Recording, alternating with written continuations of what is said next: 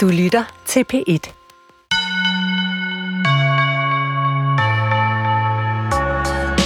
Det er som når man skal præsentere en helt ny kæreste for sine venner. Man ved, at ens nye udkårne ikke er helt ukompliceret, men man vil så gerne have, at ens venner skal kunne lide den nye elskling. Sådan har jeg det med den øh, kanadiske digter Anne Carson. Jeg vil så gerne præsentere hende for jer, lytterne, særligt fordi der kommer så meget af hende på dansk lige nu, og jeg vil så gerne have, at I skal kunne lide Anne Carson. På den anden side ved jeg godt, at hun ikke er helt nem.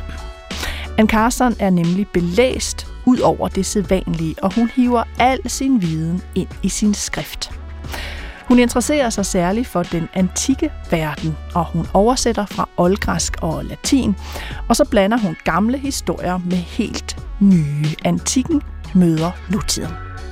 Jo, 73-årige Anne Carson er vild, men fantastisk. Eller skulle jeg sige vild og fantastisk. Så i dagens udgave af Skønlitteratur på P1 vil jeg, din vært Nana Mogensen, gøre forsøget på at føre jer ind i Anne Carsons digterunivers. Og det vil jeg gøre sammen med en, der har læst hende, oversat hende og lavet sig inspirere af hende, nemlig forfatteren Peter Højrup i en tid, der er meget angst for øh, store følelser og patos osv., så, videre, så, videre, så formår hun på en eller anden måde øh, at slippe afsted med at tale om de allerstørste følelser. Måske fordi hun er så lært. En af de bedste veje ind i Anne Carsons verden er det spor, der hedder bror. Anne Carson skriver nemlig igen og igen om forholdet mellem søskende. Selv mistede hun sin fire år ældre bror i år 2000. De to havde ikke set hinanden i mange år, og da han døde, skrev, tegnede og klippede Anne Carson den bog, det skal handle om i dag. Bogen Nox blev hendes gravmæle over den døde bror. Så velkommen til øh, dagens program. Det bliver muligvis ikke nemt, men det bliver godt. Og her lægger Peter Højrup ud med at fortælle om sit forhold til Anne Carson. Altså, jeg stødte på hende meget tidligt i mit liv. Altså, da, først da jeg gik på forfatterskolen i altså 1995, så det er jo virkelig, virkelig mange år efterhånden. Og Paul Borum havde oversat nogle af hendes digte til et tidsskrift, der hedder Bananasplit.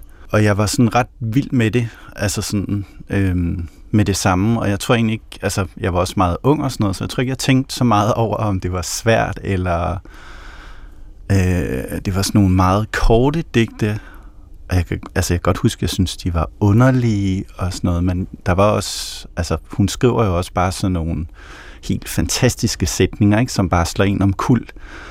Øh, så jeg var sådan, jeg var på lige med det samme, også selvom jeg tror, der var nogle ting, som jeg ikke forstod. Men altså, det hører måske også ligesom alderen til, at der er rigtig mange ting, man faktisk ikke forstår, men som man så alligevel er interesseret i. Altså, jeg tror, jeg er så kommet øh, måske lidt sent til Anne Carson. Øh, sikkert også for sent, vil nogen øh, sige. Så jeg har fået lidt en ærefrygt for stoffet, som måske gør mig lidt mere... Øh, Ja, det er det værste, der kan ske. Ja, det er det nok. det er det nok. Men altså, vi har lovet hinanden, vi to, øh, Peter Højrup og, og mig, og vi har lovet os selv og lytterne, at vi på en eller anden måde vil skabe en vej ind i det her Anne Carsonske univers, øh, og gøre det på en måde, som øh, bliver ret konkret, og så må vi folde det ud derfra. Men det skal i hvert fald ikke være sådan, at, at det med, at hun er rasende klog og, og trækker på en masse andet stof, gør, at man ikke begynder at læse hende, fordi det tænker man, det, det find, forstår jeg aldrig. Der findes veje ind, og i dag kigger vi på, på en af vejene, man kan gå ind i øh, Anne Carsons øh, forfatterskab, og det er den vej, der hedder bror.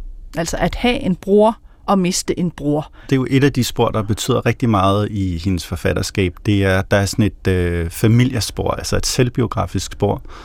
Dels så skriver hun jo øh, i den bog, vi skal tale om om lidt, øh, om sin bror, og øh, øh, andre steder har hun skrevet om onkler og tanter, og rigtig meget om sine forældre, både sin mor og sin far, og også øh, ja, om deres dødsfald og erindringer, og hvordan det er at miste, og hvordan det er at huske tilbage til ting og sådan noget. Altså nu spurgte du før, øh, efter sådan en, en vej ind i hendes forfatterskab, og jeg, jeg synes jo også, altså en af de ting, der gør, at hun er så øh, god en forfatter, det er jo, at hun er så enormt god til at beskrive øh, sansninger og erindringer og sådan noget. Altså gøre ting nærværende. Øhm, og det er der jo i hvert fald, tænker jeg, ikke noget svært i. Altså det er jo ligesom ja, konkrete fysiske erindringer i, at man går ned til bækken og øh, samler en mælkeflaske op, som har ligget i den kolde bæk, og så fornemmelsen af at sætte munden til den her glasflaske og begynde at drikke og sådan noget. Altså det er jo sådan, det står jo ret stærkt, tænker jeg.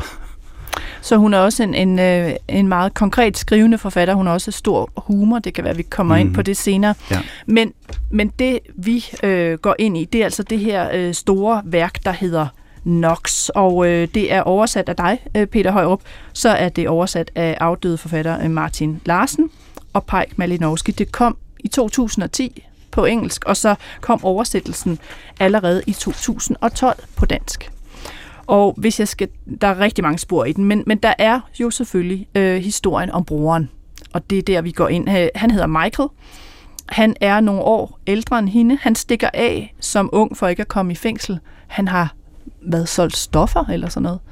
Ja, altså han har han er på en eller anden måde kampolage med loven. Øh, hvad der sådan konkret er sket, det ved man ikke. Der bliver omtalt et dødsfald. Øh, der er et brev, hvor han skriver øh, til sin mor, og der bliver beskrevet, øh, jeg kan ikke huske, om det er moren, eller om det er broren selv, eller om det er, er jeg-fortælleren i bogen, der taler om det år, hvor pigen døde. Og jeg forestiller mig, at det måske kan have med det at gøre, at der er en, en kvinde, han har været kærester med, der er død, og han er, han er muligvis blevet mis, mistænkt for at have, have noget med det at gøre, og er stukket af på den baggrund. Men det kan også være stofferne eller noget andet. Altså, det fremgår ikke tydeligt. Det er sådan lidt uklart. Der er nemlig en pige, som du siger, som han nævner i et brev. Øh, familien har meget lidt kontakt med ham. Han, han skriver nogle postkort hjem. Et enkelt brev ringer meget sjældent. Øh, men man forstår, at han har mødt en pige, øh, som vist hedder Anne, øh, der dør af epilepsi. Det er også sådan lidt, øh, lidt uklart. Han bliver gift et par gange, broren Michael her, ender af alle steder i København, øh, hvor han så dør i år 2000. Ved man noget om, hvorfor han pludselig ender i København? Øh, ikke ud fra bogen i hvert fald, øh, men, men altså han er jo en, der har rejst rundt omkring øh, i verden øh, og været mange forskellige steder. Og hvorfor det lige ender i København, det ved jeg faktisk ikke. Det er lidt, øh, det er lidt pudsigt i hvert fald, men øh, han er sådan en type, der har levet sådan meget fra hånden øh, til munden. Anne Carson har ikke så meget, som sagt, kontakt med, og moren heller ikke. Og så, øh, ja, så, så skriver hun altså den her bog, og vi kommer ind på, hvad det er, men jeg vil godt have, at lytterne øh, og du lige hører et lille øh, klip. Det er en amerikansk podcast, jeg fandt, der hedder Bookworm, og der fortæller Anne Carson ganske kort om, at hun egentlig havde, pludselig ringer broren til hende, ud af det blå, øh, i år 2000. De aftaler, at hun skal rejse til København for at mødes med ham, øh, og så nogle få dage før hun skal afsted, så ringer øh, hans kone, som nu er enken, øh, og siger til hende, jamen ved du hvad, din bror er faktisk død. Og hun ender med at tage til København og, og møde enken trods alt. Men, men det er det, Anne Carson fortæller her. Well, he, he himself telephoned me out of the blue in the year 2000 after years of silence and being gone and uh, we spoke then and made an arrangement to meet. He turned out to be living in Copenhagen. So I then um, bought a ticket to Copenhagen and was planning to go some weeks hence. And the few days before uh, that departure, his widow uh, phoned me and said he had just died. So I never got to see him again. I did go to Copenhagen and meet the widow, but he wasn't uh, there anymore. Et øh, lille klip, øh, hvor en Carson selv fortæller om, om øh, historien, der ligesom udfoldes øh, blandt andet i det her hovedværk Nox. Øhm, Peter Højrup, min gæst i dag, som har været med til at oversætte Nox, inden jeg læser lidt fra den, prøv at fortælle lytterne, og det kan man også høre, jeg sidder og skramler og skramler med det, hvordan det her værk ser ud. Fordi det, det er jo ikke bare sådan en, en øh, almindelig, almindelig bog.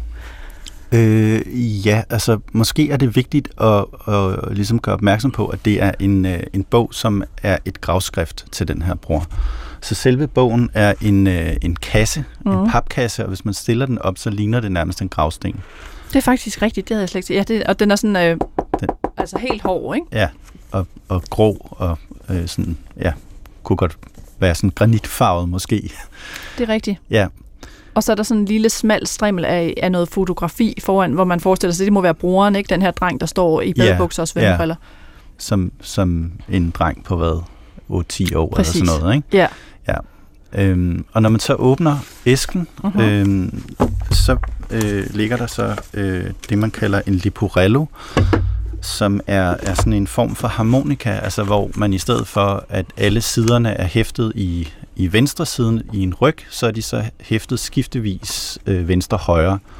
Så man kan forestille sig, hvis man ligesom løfter op i den, så, så øh, er det sådan en øh, harmonika. Det er sådan nærmest sådan en, en lang, lang bog. Altså man Ja. kunne folde den ud i, øh, altså i et langt kæmpe Ja. stykke, ikke? Så vil den være, hvad, 50 meter lang eller et eller andet, ikke?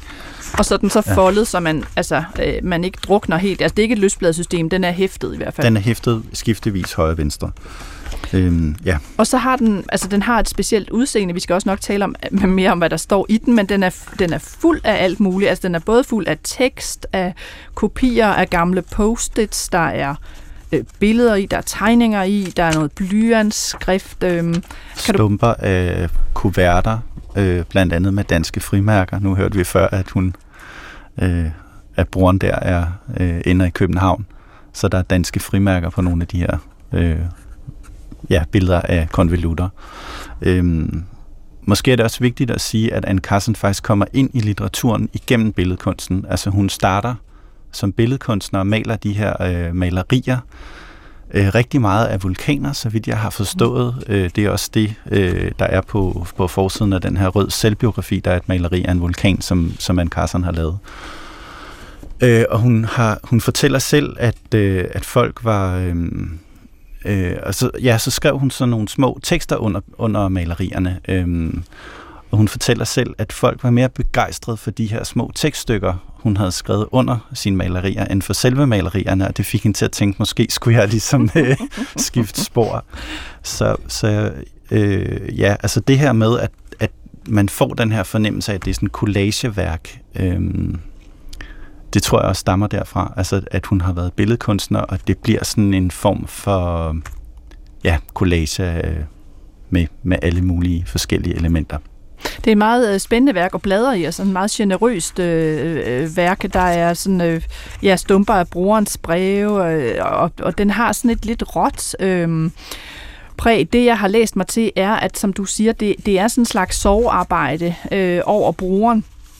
Og at Anne Carson egentlig havde købt sig en notesbog, hvor hun gik og klistrede mange af de her ting ind, øh, og egentlig ikke havde tænkt sig at udgive det som et værk, og så er det så blevet et værk. Altså man har lavet kopier af det, der engang var den originale, Ja. øh, en originale øh, notesbog. Øh, bog. Titlen skal vi nok også lige have med. Nox, N-O-X. Hvad er det for noget? Jamen, det er jo fra latin, det er fra det her digt af Catul, som spiller en stor rolle i digtet også, og det betyder nat. Øhm, og også der er en, en hel masse delbetydning om det kan vi måske også øh, vende tilbage til. Det kan vi komme ind på, men altså den her øh, sådan Leporello-bog, øh, harmonika-bog, som, som Anne Carsons mand øh, Robert Curry øh, hvis foreslog, at det var sådan, man kunne lave den, hvis den skulle udgives. Altså han har været med til at formgive den. Jeg vil prøve at læse nogle, nogle øh, meget små bidder rundt omkring i den her bog, at det, der handler om historien om broren, altså en Carsons bror, så, så går vi ind i de andre spor øh, lige bagefter, men bare så, så lytterne er nogenlunde med. Og det lyder sådan her. og jeg springer ind sådan et sted i begyndelsen. På sit dødsleje, tre år siden nu, går min mor i stå, løfter sin finger. Der er en æske derhjemme med alle dine breve i. Vil du have den? spørger hun. Hård blå stieren. Forbløffet. Jeg hakker i det. Vidste ikke, hun gemte dem. Hvor? spørger jeg. I det store soveværelse. Lukker sine øjne. Du kan få dem alle. Jeg vil kun have et. Jeg venter. Det din bror skrev fra Frankrig. Du ved, den vinter, hvor pigen døde. Og så går jeg lidt længere hen. Min bror stak af i 1978 i stedet for at gå i fængsel. Han flakkede omkring i Europa og Indien og søgte efter noget, sendte os postkort eller en julegave, ingen afsenderadresse. Han rejste på falsk pas og gik under andre navne. Dette er ikke svært at arrangere. Det er uhelbredeligt. Jeg ved ikke, hvordan han traf sine beslutninger dengang. Postkortene var lakoniske. Han skrev kun et brev til min mor den vinter, hvor pigen døde. Min bror dør i København år 2000. Det kommer bag på mig. Min bror giftede sig ikke med Anna. Han giftede sig med to, som jeg ved af, andre kvinder i årenes løb. Den ene lå sig skille fra ham, den anden er nu hans enke.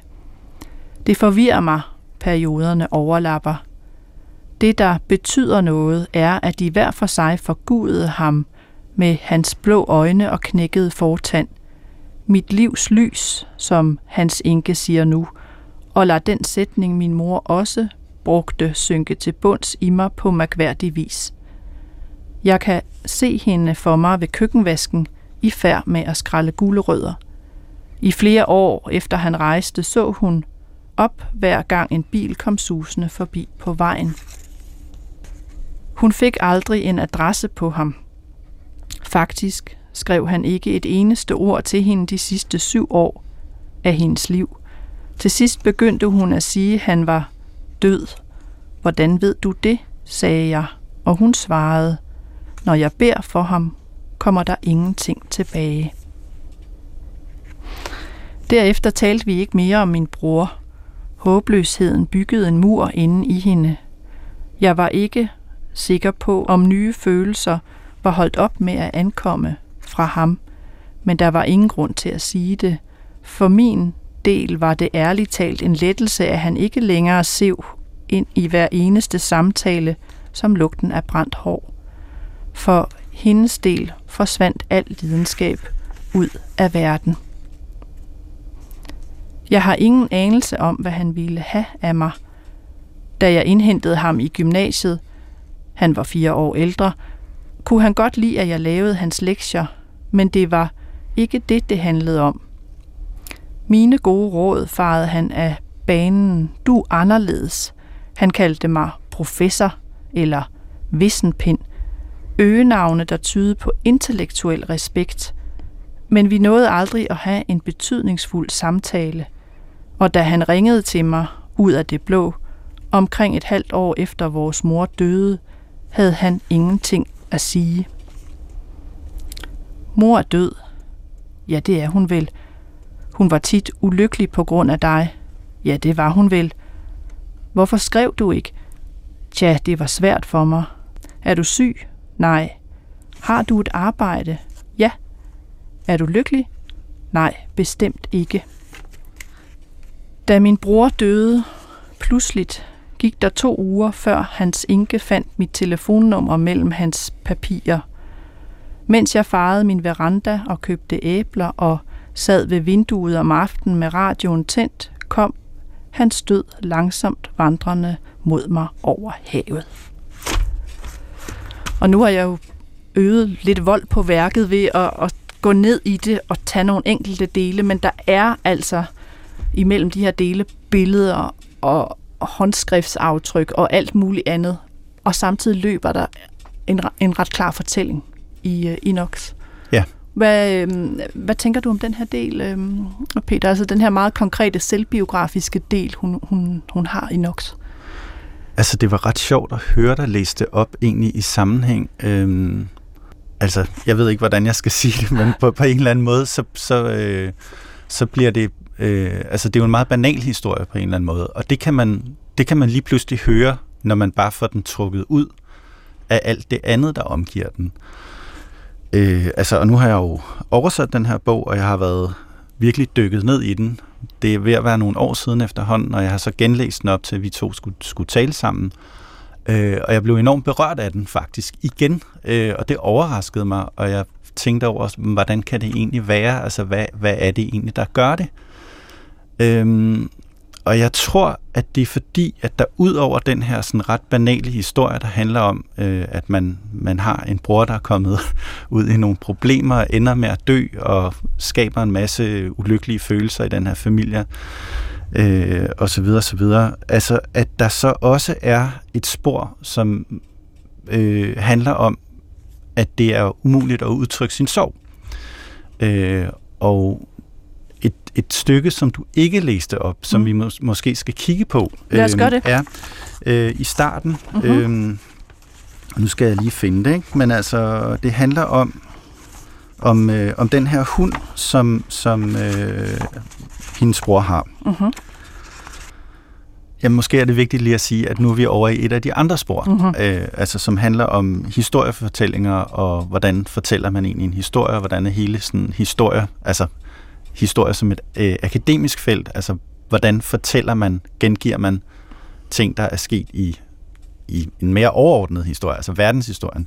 Øh, hun hiver fat i Herodot, som man betragter som den første historiker, og, og skriver en del om ham. Og midt i det her afsnit, der handler om Herodot, så står der så lige pludselig, da min bror døde, blev hans hund arig, forblev arig, gøede, knurrede, slog med halen, skulede dag og nat. Den gik hen til døren, den gik hen til vinduet, den ville ikke lægge sig. Det siges, at min brors enke tog hunden med til kirken på begravelsesdagen. Buster går lige op ad Sankt Johanneskirkens midtergang og stiller sig med forpoterne på kistens kant, og i det samme, han lugter kendskærningerne, forsvinder hans ejerskab. Det synes jeg er ret fantastisk. Det er det også, og det, øh, det er godt, du hiver det frem, fordi jeg var øh, næsten også ved at tude, da jeg læste det her. Øh, netop forstå, hvad, hvad fravær og hvad død vil sige, det forstår hun instinktivt, fordi øh, broren ikke længere lugter som broren. Ja, og det er jo også en ordløs, ordløs forståelse, og det er jo også det, som, som den her bog rigtig meget handler om. Altså, hvordan øh, kan man øh, overbringe den her følelse af sorg og tab, øh, fra, altså fra et ordløst sted. Det, det er rigtig meget det, det handler om. Øh, en af de andre bøger, du gav mig, handlede om oversættelse, og hvor hun taler om, øh, at guderne har et hemmeligt sprog, altså de græske guder, som man ikke kan oversætte til menneskesprog. Og på en eller anden måde bliver sorgen også, altså tænker jeg, at sorgen er også et eller andet mærkeligt, uoversætteligt sprog. Altså når man er i sorgen, så ved man præcis, hvad den er, men man kan ikke videregive det til andre mennesker. Øh, og det er det, jeg tænker, at det her med hunden, det handler om. Altså det, det er faktisk en måde at, øh, ja, at, at klargøre den her uoversættelighed. Lad os prøve at høre et til klip fra det lille interview, jeg fandt, hvor Anne Carson også selv sætter lidt ord på, hvad er det, hun prøver at gøre i den her bog. Altså, og hun siger, at det er jo ikke et forsøg på at rekonstruere min bror, fordi det kan jeg ikke. Jeg kendte ham ikke særlig godt. Men det er et forsøg på på en eller anden måde at altså, hvis man skal oversætte lidt groft, siger gå på opdagelse i ham og omkring ham og se, hvad det bringer. Og det er det, der er grunden til, øh, til at jeg øh, ligesom lavede den her bog. Og i klippet, der, der kalder hun, altså bruger hun den betegnelse, vi selv har, øh, altså vi talte om før, øh, epitaf, eller epitaf, det her, øh, altså den her form for mindetavle, hun laver over sin bror. Det, det er den genrebetegnelse, hun, øh, hun selv bruger. Prøv at høre øh, Anne Carson her. I called it an epitaph, and it was um, a, a way of understanding because he he left so many uh, mysteries behind about who he was and why he made the choices he made, and meeting his widow only intensified that puzzle. So I wanted to think into it somehow, and I found that making the book was a way to not exactly reconstruct him, but just sort of voyage around in him and see what I what I had ever had as a brother. Endnu et, øh, et klip fra den her amerikanske podcast Bookworm, hvor jeg synes, Anne Carson i hvert fald meget godt prøver at sætte nogle ord på, hvad er det, hvad er det hun gør. Øhm, Peter Højer, vi skal tale også om, om et andet spor, som er meget væsentligt, øhm, og det har vi været inde på, sådan lige berørt det, men at det her øh, NOx-projekt også er et oversætterprojekt, fordi der er et vist digt af den antikke øh, romerske digter Catul, der spiller en stor rolle. Altså når man slår op i den her Leporello, så er noget af det første, der møder en, det er en, øh, sådan en, en kopi af en meget gullig, lidt hervet seddel med noget helt øh, udtværet skrift på latin. Og hvad er det? Øh, jamen, det er jo så det her øh, digt af Katul 101, hvis jeg husker rigtigt, mm. øh, som er et øh, altså en gravskrift over Katuls bror, øh, som efter sin skulle være en Carsons yndlingsdigt og, øh, og hendes sådan vej ind i det latinske. Øh, hun, jeg kan ikke huske, om det er i Nox, eller om det er et andet sted, jeg har læst, at hun, hun har forsøgt at oversætte det her digt, altså i overvis, og er aldrig nået frem til en oversættelse, hun er tilfreds med.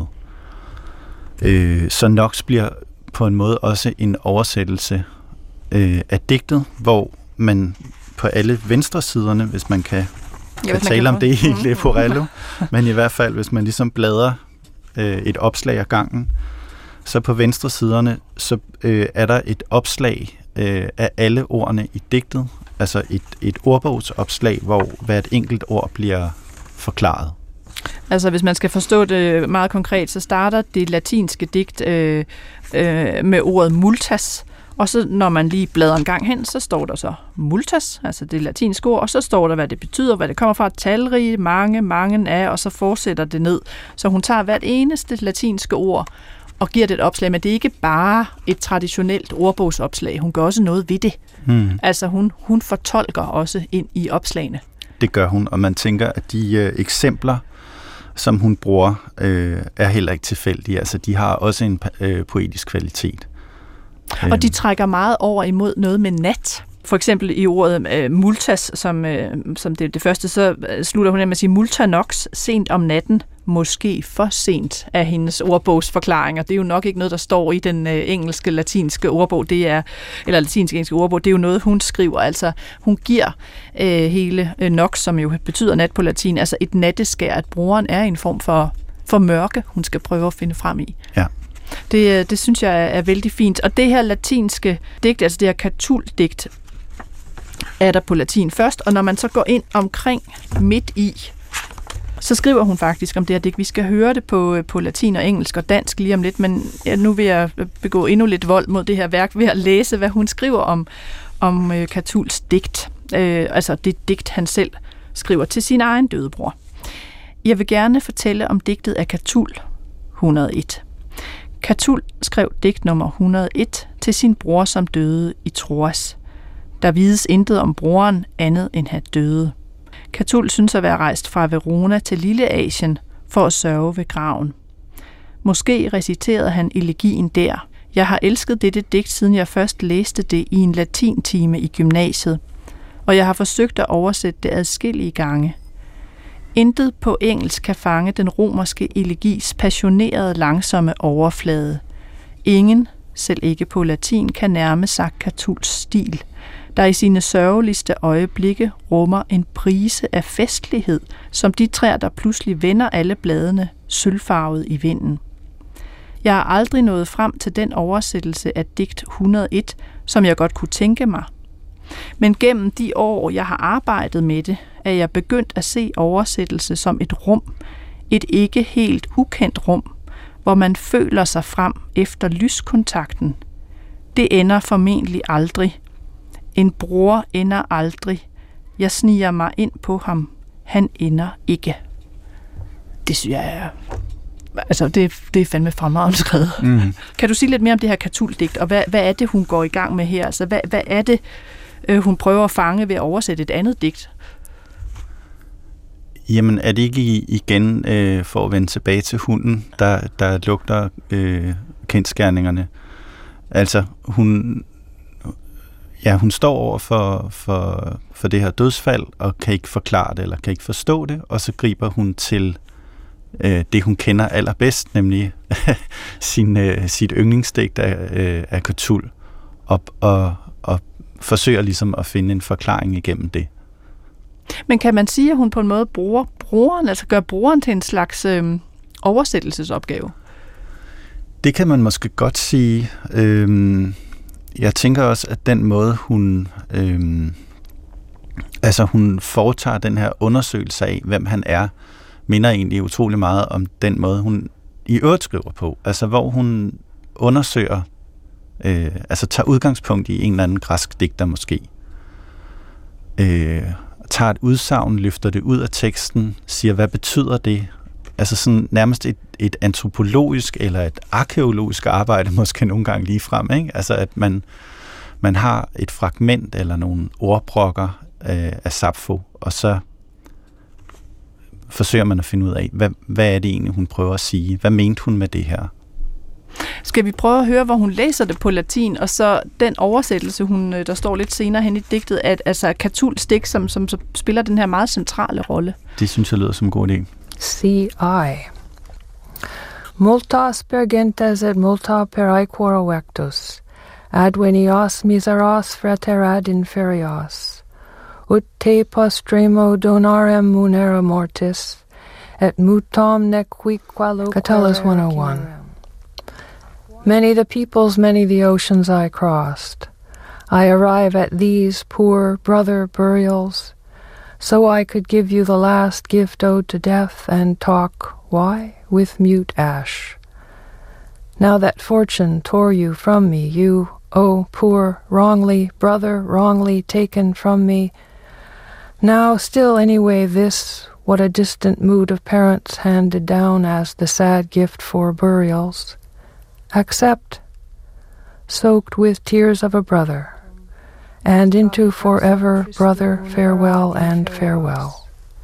Accipa fraterno multum manantia fletu, at quin perpetuum frater auatqua vale. Anne Carson, der, der her så først læser det på latin, og så den engelske oversættelse, og det er så den oversættelse, I har lavet, øh, Peter Højrup, i Nox af Anne Carsons oversættelse. Der er meget oversættelse her, og man kan godt mærke, at hun er oversætter øh, og bruger det meget. Øh, jeg skal nok... Øh, det er katulstik, som står øh, midt i Nox, altså det her sørgedigt, han skriver om sin egen bror. Og det, det er sådan, øh, der står, mange de folk og mange de have, jeg krydsede. Jeg ankommer her til en usel broder gravfærd for at give dig den sidste gave, man er døden skyldig og tale. Hvorfor? Med stum aske. Nu hvor skæbnen rev dig fra mig, du o urimeligt, stakkelsbror, urimeligt taget fra mig. Tag nu alligevel det forældrenes fjerne hu lå tilbage som en trist gravfærdsgave imod den. Gennemblødt af en brors tårer og i evighed, broder, farvel og farvel.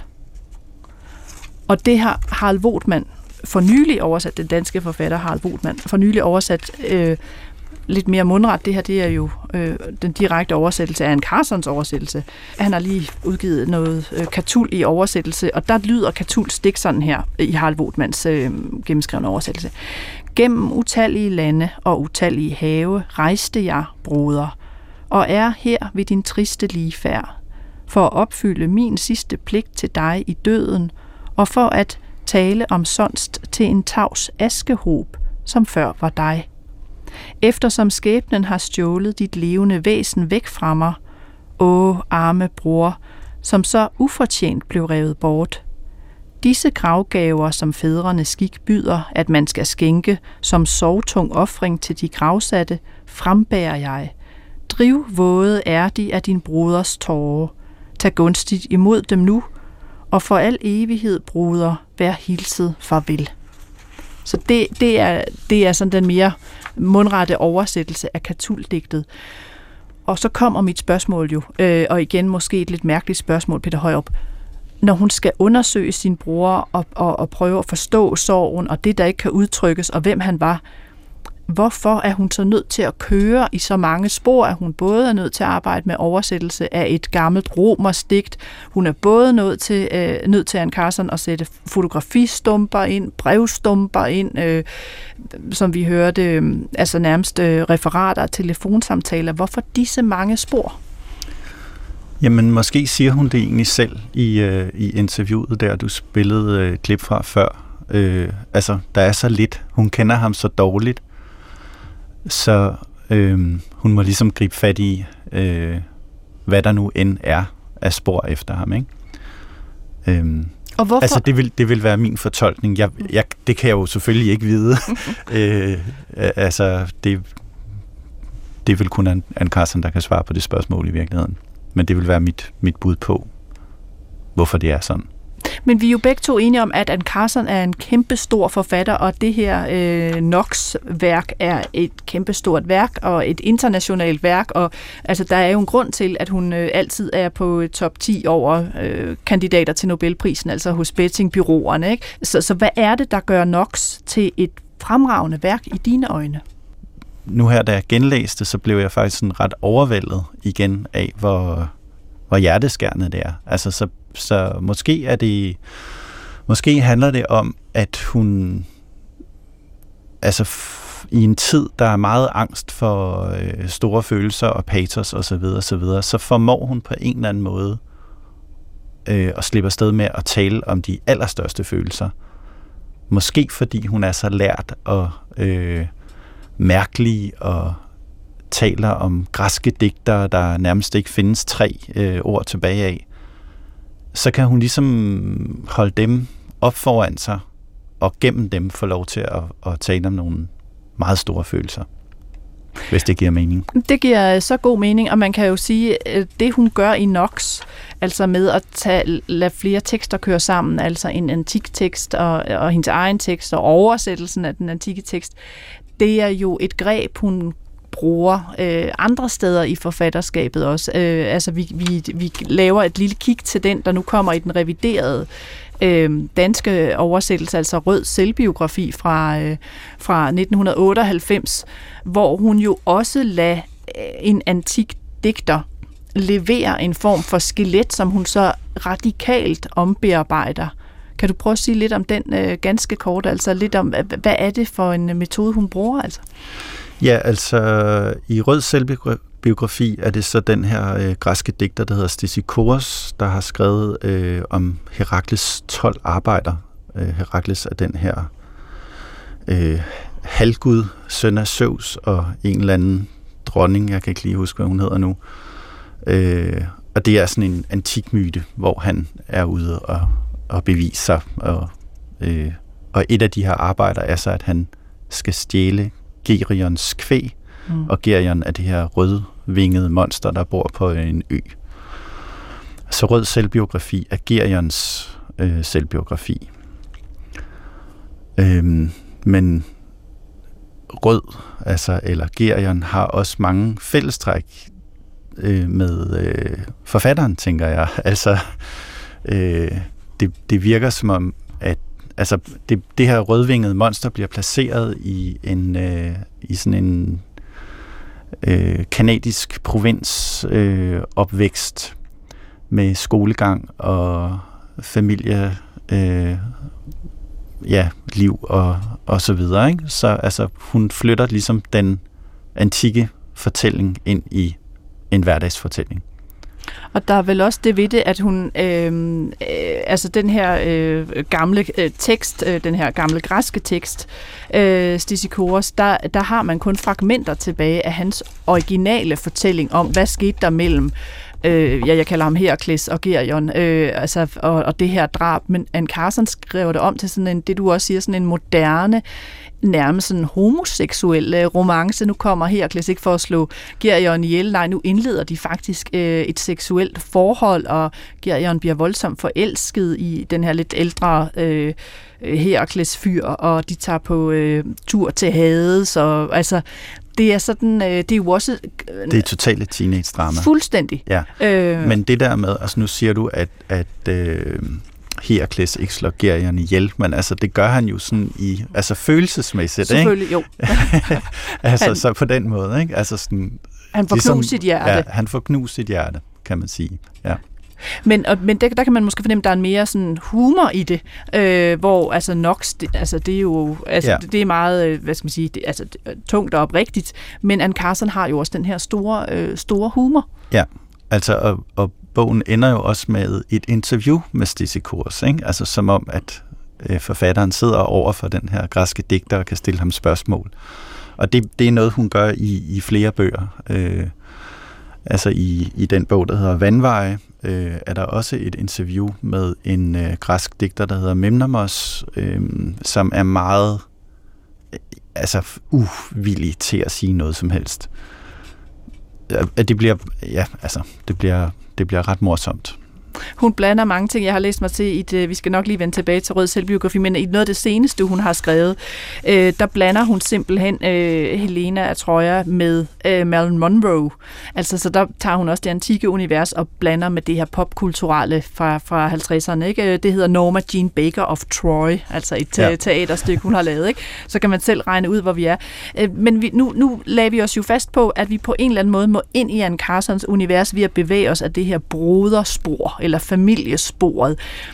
Øh, I Nox, det tog vi fat på, at broren hun øh, har og mister og siger farvel til og undersøger. Øh, hvordan er, hvis vi skal kaste et lille blik på Røds øh, selvbiografi, hvordan er familiesporet her? Nu sagde du før, at der var sådan lidt øh, selvbiografisk tendens i Røds selvbiografi. Ja, altså det kan man, altså nu hedder den jo, altså ordet selvbiografi er en del af titlen, øhm, men hvor meget af det, der er en Carsons selvbiografi, det, det kan vi jo kun gætte om, men, men der er i hvert fald nogle paralleller, tænker jeg. Øh, altså, øh, der er blandt andet en bror, øh, som også spiller en, en rolle i, øh, i Røds selvbiografi. Jeg har, jeg har sådan sat nogle mærker mm-hmm. lidt rundt omkring, mm-hmm. hvor broren optræder. Øh, og på et tidspunkt, øh, ret tidligt i bogen, så får de besøg af en er det en tante, eller hvad er det, der er blevet syg, eller en bedstemor. Mm, og så, skal og så, de må de, så må de så flytte sammen på, øh, på storebrorens værelse. Mm-hmm. Og øh, de ligger så i den her køjeseng, og så står der, hans bror lå og rev i sin pind, som han plejede at gøre, før han faldt i søvn. Hvorfor river du i din pind, spurgte Gerion. Bland dig udenom. Lad mig se din, sagde hans bror. Nej, du har sikkert ikke nogen. Gerian kiggede efter. Jo, jeg har. Du er så grim, at jeg vil ved på, at den er faldet af. Gerian tav igen. Han kunne godt kende forskel på fakta og broderhad. Vis mig din, så giver der noget rigtig godt, sagde Gerians bror. Nej. Og så videre. Altså, det, der er jo en form, altså taler om en eller anden form for overgreb her, tænker jeg. Øhm, altså, det er et barn, der begår et overgreb på et andet barn, ikke? Hvad skal man lægge i det? Øh, jamen igen er det jo et spørgsmål, du, du øh, burde stille til Anne Carson. øh, men, men, altså, men, men, men altså, jeg, altså, det er selvfølgelig svært, øh, når man har læst Nox og har læst rundt omkring i altså, mange andre steder i hendes forfatterskab, hvor hun skriver øh, selvbiografisk om øh, sin opvækst og sine øh, forældre og sin mor osv. osv. Ikke, ikke at kunne genkende nogen af de beskrivelser, eller altså, det, det, er, det er det indtryk, man får, ikke? Og det er måske også vigtigt at sige, at øh, Rød Selvbiografi er en af de første bøger, hun, øh, hun udgiver. Øh, så det kan være, at der er en grund til, at det er mere skjult her, end det er senere. Og det, hun kalder det en, eller det, det hedder en, øh, altså en roman på vers, hvilket jo også er sådan lidt, øh, på en måde lidt selvmodsigende, øh, hvor hun så omskriver den her gamle fortælling om, om Herkles og Gerion øh, til at være den her teenage love story. Men det, som du siger, der er igen det her broder-tema, som her er lidt ildevarslende mellem lillebror og, og storebror. Er det sådan, at Carson arbejder, at hun øh, på en måde har de samme elementer, øh, som hun bearbejder på forskellige måder i sine værker. Altså er det sådan, at hvis man først har fået vej ind, så kan man følge det spor rundt i mange af hendes bøger. Hvordan øh, skal man, hvordan skal man Der er i hvert fald nogle temaer, der går igen, ikke? Mm-hmm. som man kan genkende. Altså familietemaet, bearbejdningen af det antikke øh, tema, oversættelsestematik. Ja, og egentlig også sex og overgreb og begær, som også fylder virkelig, virkelig meget. Og hun er øh, utrolig optaget af øh, det, man måske kunne kalde følelsernes økonomi. Altså, det, det er meget typisk det her med, at, øh, at man ligesom man gør noget for at opnå noget andet.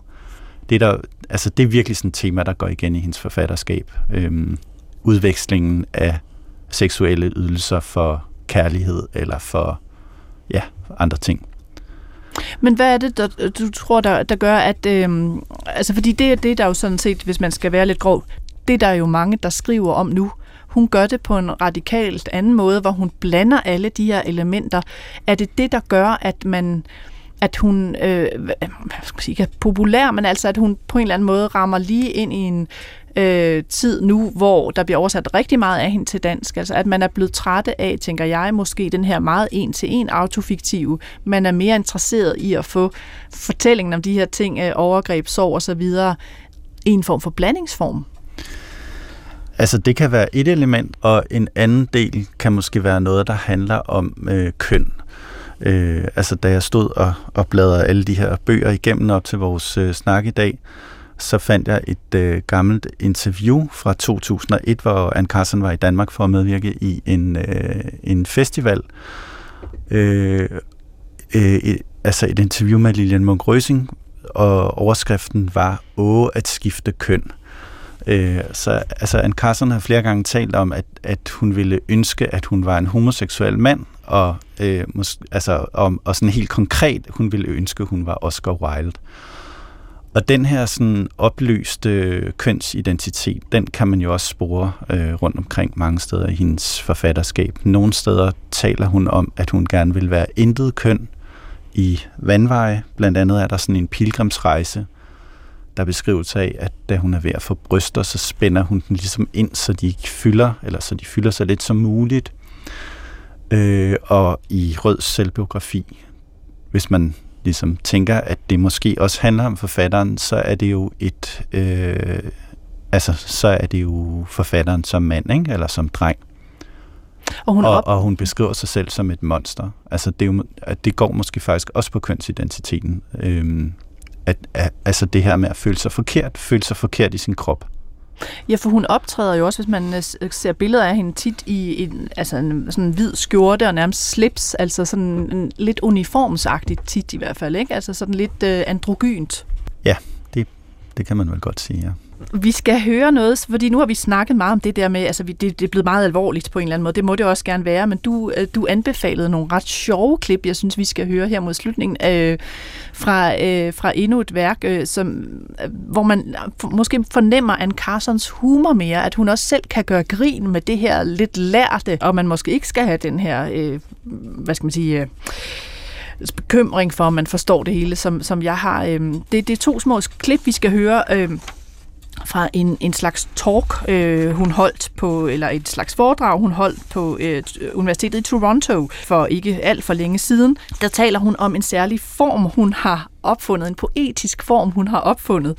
Øh, og den har hun opfundet, joker hun med, netop fordi hun har, øh, altså den opfandt hun, da hun underviste på Princeton øh, Universitetet i 80'erne, netop fordi hun underviste ved det universitet, øh, siger hun ligesom, så havde man virkelig brug for den her 30 sekunders poetiske form, hvor man kunne holde et lille foredrag om noget. Ikke? Altså underforstået, Princeton er virkelig øh, langt og tørt og kedeligt. Og så læser hun en lille, det hun så kalder en short talk om trout, altså øret. In the 80s, I was teaching at Princeton uh, after I left here with um, my degree, and uh, I, I invented a form for myself, a poetic form called the short talk. A short talk is a 13 second lecture on this or that topic. Any of you who've ever, ever been to Princeton won't need to have it explained to them why a person living in that community would come to invent such a form. Short talk on trout. In haiku, there are various sorts of expressions about trout. Autumn trout and descending trout and rusty trout are some I have heard. Descending trout and rusty trout are trout that have laid their eggs. Worn out, completely exhausted, they are going down to the sea. Of course, there were occasionally trout that spent the winter in deep pools. These were called remaining trout. Anne Carson her øh, om sine små øh, short talks, der altså er et lille øh, poetisk foredrag på 30 sekunder cirka om et emne, og så har hun den her øh, lille short talk om trout, om øret. Peter Højrup, du har oversat nogle af de her short talks. Øhm, kan du ikke prøve at sætte os ind i, øh, altså ind i vanvittigt? Hvad går det ud på? Altså det andet lød jo så kalkuleret, det her med at tage en antik tekst og skrive oven på den og sådan noget. Og hvad er det, hun gør her, Anne Carson? Øh, jamen det er, virkelig, altså, det er vel i virkeligheden sådan mere øh, klassisk poetisk tekst, tænker jeg. Øh, Altså på den ene side, så, så har man den akademiske form igen, ikke? Altså, hvor man siger, at det er et kort foredrag, nu skal jeg fortælle jer om øh, ørder, hvad jeg ved. Øh, øh, og så griber hun til haiku og siger, i haiku findes der de her forskellige typer af ørder. Og så har de de her altså helt utroligt poetiske navne, ikke? Altså de her øh, de her ørde, der øh, har været op for gyde. Prøv, prøv at læse op, det er fra ja. det værk, der hedder øh, Vandveje. Ja, om øret. I haiku er der forskellige former for øret. Udtryk som efterårsøret og nedstigende øret og rustne øret er nogle af dem, jeg har hørt. Nedstigende og rusten øret er øret, der har gydt deres æg. Nedslidte og fuldstændig udmattede søger de ned mod havet. Selvfølgelig var der ær til øret, der overvintrede i dybe søer. Dem kaldte man resterende øret. Jeg, jeg, altså, jeg kan virkelig godt lide det her digt. Altså, jeg, jeg synes, at, øh, at det her med, at man kalder en ørde for en efterårsørde, eller en rusten ørde, er, er sådan en, en, det er jo sådan en poetisk omskrivning af at være fuldstændig øh, udmattet og, og nedslidt, ikke? Og så, og så det her sådan øh, lakoniske over dem, der bliver tilbage, de hedder bare resterende ørede. Altså det er enormt sjovt, fordi det bare er så lige ud af landvejen i forhold til det andet. Så var det det, der tiltrak dig ved Anne Carson, altså at hun også har Udover den her enorme viden og, og, og, og det her sådan, også seriøs optagethed af sprog og oversættelse og antikken, øh, det, altså den her sådan, jeg vil ikke kalde det lette humor, for det er jo også en vidende humor, men altså sådan en... Øh, altså, ja. ja, altså jeg kan faktisk huske, at jeg spurgte hende om det her. Altså hun har jo været i Danmark flere gange, jeg havde også en brevveksling med hende igennem en årrække. Og jeg spurgte hende om det her digt, og altså ligesom, hvad var det for nogle haiku, hvor hun havde fundet de her ord? Og så sagde hun, jamen det har der bare selv fundet på. Altså, så der er også sådan en skamløshed i det, som jeg enormt godt kan lide, ikke? Altså, det gør jo ikke digtet mindre fantastisk. Altså, det gør det måske faktisk endnu bedre, at det bare er noget, hun har fundet på.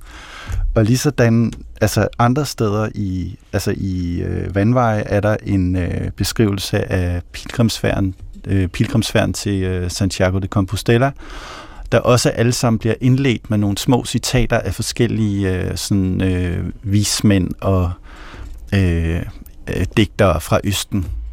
Og det er også nogen, hun selv har fundet på. Altså både digterne og citaterne, som de så efter sine skulle have skrevet. Så hun så, har et meget frit brug af, af det, man ellers ville være meget seriøs omkring at kalde kilderne. Ja, øh, og igen er det jo måske også, altså hvis man skal vende tilbage til Knox og, og den der collageform, og egentlig også øh, Rød selvbiografi, hvor Gerion har den her øh, poesibog, øh, eller han har sin selvbiografi, men som virker som sådan en poesibog, hvor der bliver klistret alt mulige forskellige ting og sager ind i. At, at øh, altså, jeg får den her fornemmelse af, at der er sådan noget enormt lejende over det, hun gør, som, som virkelig er tiltagende. Altså her, øh, jeg ved ikke, om det er vigtigt, at, at, at de her øh, forskellige slags ørder, de ikke findes i haiku-digte.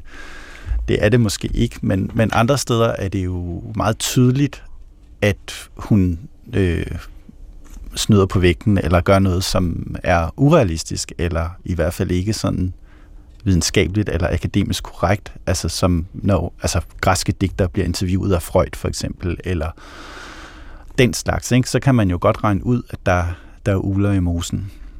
Altså hun er ret vild. Jeg kan ikke komme i tanke om andre digtere, vi har. Øh Øh, Øh, blandt os, som øh, gør lidt af det samme. Jeg kom til at tænke på vores egen Harald Wotman lidt. Han har også øh, været med i noget af oversættelsen af Noxes latinske del. Jeg kommer til at tænke på det værk, han skrev, der hed Am, du er den iltmaskine, hvor han jo også skriver om sin fars død, både sådan konkret for hospitalet, men også over nogle, jeg tror det er nogle egyptiske øh, døde tekster, så han, han gør også tit nogle af de samme greb, altså skriver on på andre tekster. Han har også øh, tit den her humor, hun har. Men, men altså, i dit eget forfatterskab, øhm, har du ladet dig inspirere af, af nogle af de her måder, hun skriver på, eller humoren, eller grebene, eller øh, genreblandingerne? Ja, altså jeg, nu spurgte du tidligere om, hvad, hvad var det, jeg faldt ved, jeg tror, eller faldt for ved, ved, ved hendes øh, tekster. Jeg tror øh, rigtig meget, det handler om det genreoverskridende. Øhm, altså da jeg debuterede, var øh, den litterære øh, situation i Danmark helt anderledes, end den er nu, og man talte enormt meget om værket, og man skulle gå hen til værket, og, og sådan noget. Altså det var, det var enormt sådan tungt og alvorligt, og øh, røvsygt, ikke? Altså, øh, så der var et eller andet enormt tiltalende over den her dame, der ligesom bare sprang det hele i luften, og alligevel fik det til at fungere. Og så, ja, det lejende, og øh, det, det tiltalte mig. Øh, og har spillet en stor rolle, øh, også i mit eget forfatterskab. Skønlitteratur på P1 er slut for den her gang. Din vært i dag var mig, Nana Mogensen, og du kan altid skrive til mig på litteratursnablag.dr.dk. Min gæst var forfatter og oversætter Peter Højrup. Han har oversat Anne Carsons Nox sammen med Martin Larsen og Pajk Malinowski. Den er udkommet på forlaget Basilisk. Og vil man læse Peter Højrups seneste roman, så hedder den Hjertefloden og er udkommet på Gyldendal tidligere i år. I dagens program havde jeg også fat i Anne Carsons Røds selvbiografi. Den er oversat af Nils Frank og Pejk Malinowski og lige udkommet på Basilisk. Jeg læste også op fra Harald Vogtmans oversættelse af den antikke digter Katul. Den udgivelse kom tidligere i år på Gyldendal, og den hedder bare Katul digte. Så læste Anne Carson sit korte foredrag op om ørder, og øh, det er kommet på dansk i udgivelsen Vandveje, oversat af Peter Højrup, Martin Larsen og Pajk Malinowski på Basilisk. Og så er der for nylig udkommet en Carsons lille tekst om oversættelse. Den hedder Nej snarere, og den er oversat af Carsten Sand Iversen på forlaget 3. september. Den tekst er også tidligere udkommet i udgivelsen Oven Vande hos Basilisk. Og så har Anne Carson skrevet en tekst om Proust, og den hedder Albertine-øvelsen. Den er udkommet hos Multivers og oversat af Emil Bø Borggren. Vi høres ved i næste uge.